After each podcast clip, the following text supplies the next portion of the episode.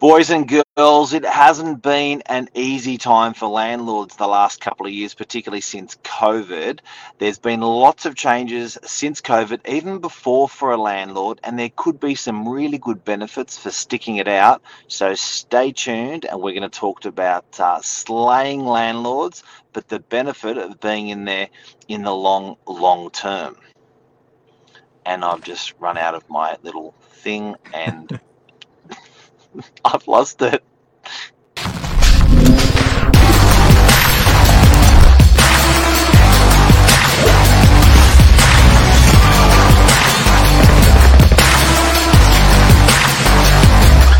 I'm the ringleader, so listen up.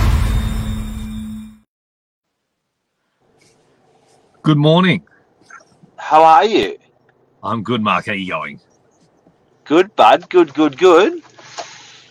So I thought That's we'd uh, bring on a we'd bring on a, a resident landlord of Novak, Mr. Michael Silich. It's been an interesting And, time for uh, landlords. and the witnessing, the witnessing of uh, you've been witnessing this over over almost ten years now. Yes. Um, of been, you know what's been happening in the landlord world. Um, Hmm. First of all, most importantly, who won in the soccer overnight? Um, well, it's being played at the moment, but Argentina are up 3 0 from when I last checked. So I'm going to say they, they've probably won it. It was Argentina versus Croatia semi finals. Oh, so you couldn't No. watch it because of the because of the show. Sorry? No, I watched the beginning of it. It started at 6 a.m. Yeah, right. I, I reckon Almost we've got to get it up at the office. Hey? I know. Now, Michael, um, it's that's Yes. huge. That's huge. Um, so with with the life of a landlord, there's um, it's been really interesting, guys and girls out there. I want to show you something. Um, this particular thing here that we've got.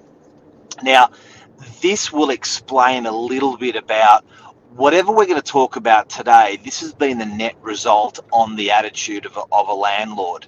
Um, so the things that we're talking about today is I know when, I know people sometimes think of landlords as the fat cat landlord and let's be a landlord, but it hasn't particularly been an environment where it's been like that that that's been encouraging for a landlord to get into the market.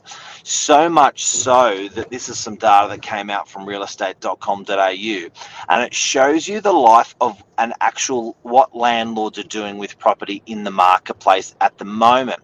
So the landlords that are buying is the black line over the last 10 year period and the landlords that are disposing of the property of their properties is the red line. That's incredible. Mm. That's actually incredible in terms of, and looking at that now, it's very, very apparent where the trend is going at the moment. The amount of investors exiting the market versus the amount of investors purchasing back into the market, and they're going completely opposite to each other. It's not like there's lots of people selling, but there's lots of investors buying as well. We're literally seeing a lot of investors, yeah, dropping out of the market. And that, from what I can see there, that was a trend well before all of COVID, interest rates going up. That's been a trend for many, many years. Um, and I know we've called today slaying landlords, but it's not really a it's not really a popular thing for politicians to support um, necessarily because generally landlords are the fat cats. Um, They're the rare they're the rare ones out there that are fortunate enough to own own an investment property, and you don't really win votes by supporting. Uh, necessarily win votes by supporting the landlords. Um, Sure. It's more for the people, you know, where, where Yeah. you sit. But I think the first move towards this was an interest rate disparity that came out of the um, uh, the Royal Commission when they investigate when they did all their investigations and with banks and with government. Mm. And about that time, they decided to put the rates up for an investor or for a landlord rather than an owner occupier as much as half a percent to one percent, which directly bit in to a landlord's income. So they've tried to make it. I guess they want to appeal to the majority, and it- obviously the, the general consensus is the majority of people don't own investment properties. Um, but it's interesting to see, and there was a stat that we saw before, and I think Mark will be hopefully be able to bring it up now as well. That I was one, hoping you'd ask me for that. ah, one in six Australians own an investment property. And I'll be honest, when I saw that stat, it actually even shocked me as well. I knew it was somewhat common in terms of for people to own investment properties, um, but for one in six is a very, very high percentage. Where I think the common misconception out there is only, yeah, like you said, the fat cats, the, the one off rich person owns it. Where if you're at a barbecue with 20 people, chances are three or four of those people owns, owns an investment property. Big number. Huge. So that they, they, they've had to pay the high interest rate. Um, even even before that, I think, um, and I always and when Michael and I were talking about this off air, we're talking about the the journey of a property manager, a career property manager, uh, an educated property manager, a well-rounded property manager. They are built to protect the asset. Um, they are being paid by the landlord and their Mhm. job's to protect the asset on behalf of the landlord. So we sort of started putting ourselves in the um, shoes of a property manager's day, and um, and then we said, okay, what do these guys go through? And I think COVID was a good example, Michael, of of uh, a little bit more slaying of a property manager. Hmm. Oh, sorry, I- slaying of, of the landlord. well, I guess a bit of both, unfortunately. Yeah, Um, yeah. So, and it is tough in terms of, of course, when COVID hit, there was lots of, um, it was tough for a lot of people. And of course, what the government wanted to do was protect people as much as possible. And so, what they did was they did a lot of, um, put a lot of things in place in terms of protection for tenants. Um, Only 20,000 own six or more investment properties. Yeah, that's at the other end of the, the spectrum, Luke, when obviously someone owns a lot of investment properties. Um, and what we found was there was a lot that came out to protect the tenants. Um, there we go. Argentina just won. Uh, so but for the poor landlords, and I think it's good in terms of protecting tenants. I think it's great in terms of the way that they were trying to make sure that people were able to keep a roof over their heads. Um, but I personally feel like on the flip side, for a landlord, there wasn't as much protection in place, and it just seems to be like a double whammy. They missed out on rent during COVID lockdowns. Their interest rates are going up now. It just seems to be, and you can see it in that graph that we showed at the very beginning. It's making it harder and harder for these landlords to be able to hold on to their properties. So, slaying of a property manager. Where is the silver lining in the cloud? Um, one other thing I'd like to, I'd like to actually I'll, I'll give you I'll show you the net the net result of what's starting to happen in the rental market. And this is over a very long period as well. Um, So you're finding that this stock is just not available for tenants any longer. It's starting to dry stock up in the marketplace, so people are having to pay more. Um, there was recent. Um, I saw something recent in the news. If anyone did missed it, yes, the last two days, um, a landlord cannot um, bid up their rental property, or a landlord's agent cannot bid up the rental property, so they can't. Um, uh, you cannot auction a rental property, but you can auction a sales property in residential. So I thought that was really anti-competitive. Um, and I thought that was um, in the tenant's favour and not the landlord's favour. I won't comment on um, on that any further, but just an observation from the outside. Hmm. Um, what do you, And- yeah, and I, I think, and as I said before, I think it's a good thing when obviously it, these things are being put in place to protect tenants because I think there should be that protection out there. But on the flip side, and this is, I think, the biggest misconception out there, people think that landlord and tenants are going against each other and they're not on the same side. And they're like, oh, what's good for the landlord is not going to be good for the tenant and vice versa. They're actually all pulled together what's good for one is actually going to be good for another for a lot of things in terms of if you're going to absolutely crush some landlords and we can see it now with landlords exiting the market what it means is there's going to be less rental properties available and that's what's pushing up rental prices a lot for a lot of renters at the moment as well um, so what you'll find is if you're doing things that are going to benefit landlords as well holistically it actually improves tenants also gives more options for tenants out there also and i think everyone's sort of grouped in together with it Well, I think if I think the trend is it's not um, life's been made uh, harder for landlords over the last ten years. Mm. Um, I want to also draw our attention to Michael. We talked off air about where rents have been, and I think I think there's got to be a fair game on this. Mm. I, let's use Dee Why as an example, and I like Mhm. using Dee Why because there's more properties that for are in Dee Why for sale, selling, and overall than in Sydney CBD. Highly transactional. more, right? It's a highly transactional suburb. There's actually more units in Dee Why than there is Sydney CBD. I want to use DYs as an example of how much rents have gone up. So Mm. while people get out their violin for landlords and say poor landlord, uh, sorry, poor tenants or poor landlords or whatever you may in relation to rent, this Mm. is what rents have actually done. I want to show people what rents have actually done in a in a general suburb like um, Dee Why in Sydney. I want to show you what the rents have done, and it's pretty incredible. It shocked me. Michael, you you pegged it at you pegged it at you you thought rents had gone up sixty percent Over the past 10 back- years, I thought 60%.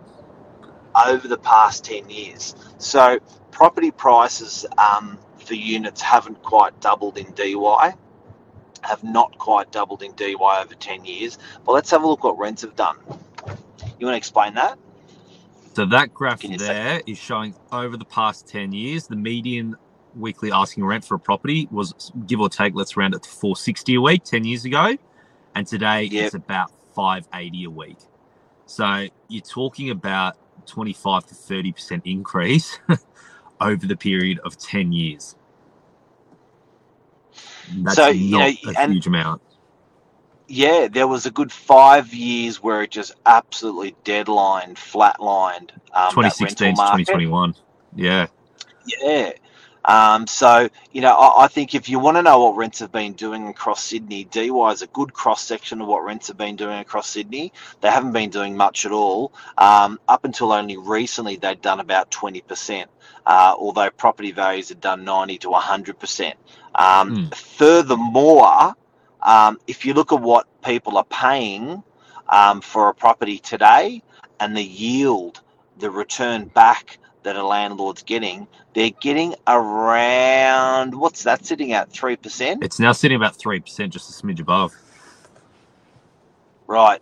So if you're paying five percent interest rate and you're buying and you're uh, uh, getting a three percent return, then you're paying strata, water, and council on top of that. Not very attractive for a landlord. You're negatively geared about 3% at the moment, I'd say. Your outgoings Right. are about 6%, your, your, um, your yield's about 3%. So um, it's pretty interesting. What's Lisa going to say?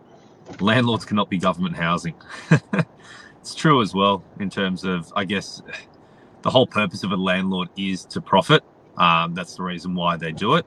Um, so, as much as it provides accommodation, it is an investment for them as well.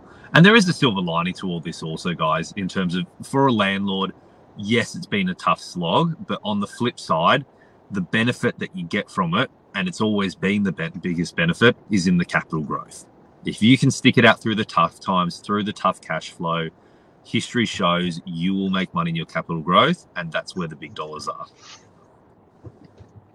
So who's helping the landlord with interest rate hikes? So true. So, so with interest rate hikes, what we're finding is for a lot of um, or any homeowner, even if you're an owner occupier or an investor, a lot of people's repayments have pretty close to doubled. Um, which is a substantial amount, 100%. Your, your repayments have increased is a round number. Um, and then, obviously, as we can see there, since uh, interest rates have started going up, rents have maybe moved up 10% in the past year. Um, so there's still a 90% gap in terms of that extra, and landlords have to cop that shortfall. So, guys and girls, there it is today. The slaying of landlords. It's uh, Mm. it's definitely been a road, um, uh, a tough road for a landlord in the last ten years. Together with COVID, um, together with um, the disparity of interest rates. Um, so, a landlord is paying a different interest rate to an owner occupier. That historically didn't happen for for 20, 30 years or ever. That's only a Mm. new thing that people have cu- accustomed to. Um, we we we hammer landlords more than we do owner occupiers Mm. because they're riskier. No, because they're supplying housing to um, people that need rental housing. It's not. I don't know. I don't get it. It's almost like a penalty rate um, that that I'm seeing out there. Um, what's Lisa got to say here? She's got a lot to say this morning. I know. Wouldn't landlords just be high, asking higher rent now if they haven't can't have a guide or offers over? Potentially. That's a very good point, Lisa. Now that um, landlords aren't able to advertise for offers over, you might find that rentals might actually take another jump again um, because it's going to push landlords to go, well, if I can't sort of start put it at a reasonable level and see if it builds, then I'm just going to try and ask for a bit more straight off the um, straight off the bat. So that's actually a very good point. It'll be interesting to see. Look, I, I, don't, I don't think there was much consultation to the industry. Um, like it definitely wasn't cooking um, uh, in the marketplace. The conversation about what should we do as a government, coming to the industry and and finding out uh, and asking, like it, it, just seems like there was no consideration um, there at all. One thing before I go that I want to show Michael. Mhm. This is the investor life cycle. Is I don't, the know if, you can, I don't know if you can, if you can read that. Yeah. so guys, yeah. Do you want me to read that to everyone? So we've Yeah, got please. Yeah, so on the left we've got the net worth, and then on your on the baseline axis we've got age. So as obviously pretty straightforward, as you get older, your net worth grows. But during the different stages, ages of 20 to 35 is the accumulation stage. So it's pretty small there, but younger investors have more time in the market, so you can take more risks. Um, and then 35 to 60 is the preparation stage, which is where you're at your peak earnings, greater capacity to save and invest, and then your retirement stage, which is when you focus on capital preservation, income to cover lifestyle, and medical expenses. So that's the thing. As an investor life cycle, and this is very generalized, but what you'll find is most people, when they're younger in their 20s and 30s, they're just trying to accumulate as many properties as possible. You want to focus on capital growth, you want to build that nest egg. Then, as you start to hit your, your middle age, you want to sort of consolidate a bit. And then obviously, as you hit your retirement age, you want to basically focus mainly on yield. Capital growth probably isn't as important, and you want to preserve what assets you do have, and obviously be able to take up um, as much income as possible. It's interesting times. Um, it's interesting times, guys and girls, for a landlord. Now, having said all that we've said today, we've spoken about a, we've spoken about lots of things. We've spoken about the disparity of interest rates. We spoke uh, spoke about you can't as of yesterday, uh, as of this weekend, you can't auction a rental property, but you can sell. Um, uh, you can auction a sales property in residential. Weird. Um, there, Hmm. And we're talking about uh, what happened to landlords, um, commercial landlords and resi landlords through through COVID, getting hammered and having to carry um, to carry rent. It's been a tough time for a landlord, um, but but I do have to say, I think for me that's the perfect time to get into the marketplace. You see it with all the big investors. Anyone says when everyone else zigs, you zag. When everyone else goes left, you go right. If no one else Yeah. wants to buy an investment at the moment, I think now is the perfect time to buy an investment. it is it is counterintuitive, um, and at the end of the day, if that market has corrected twenty percent in some of our suburbs on the northern beaches, that's a twenty percent less mortgage that you're going to take on for thirty years. Hmm. That's a good time to buy an investment property. Buy and hold. Stick out the tough times, and you get paid off in the good times. Absolutely. And at the end of the day, the market needs the investor. We need affordable housing. We can't afford to have a lack of rental properties in the in the um, rental market Mm. because it actually it makes rents go up exorbitantly. Um, No one We wins. don't want No- we, we don't want that for tenants. Correct. No, no one wins if investors completely exit the market. Absolutely, no one wins from it. You're one in six Aussies that are using an investment property to build a nest egg. They don't win from it. Your um, your tenants that need somewhere to live, that need to rent a property, that don't want to buy a property, can't afford to buy a property. You don't win from it. Um, it needs to be a healthy balance for both sides. And on that, thank you, Michael Silich. Thank you. Thanks, guys. See you, everyone. Have a great day.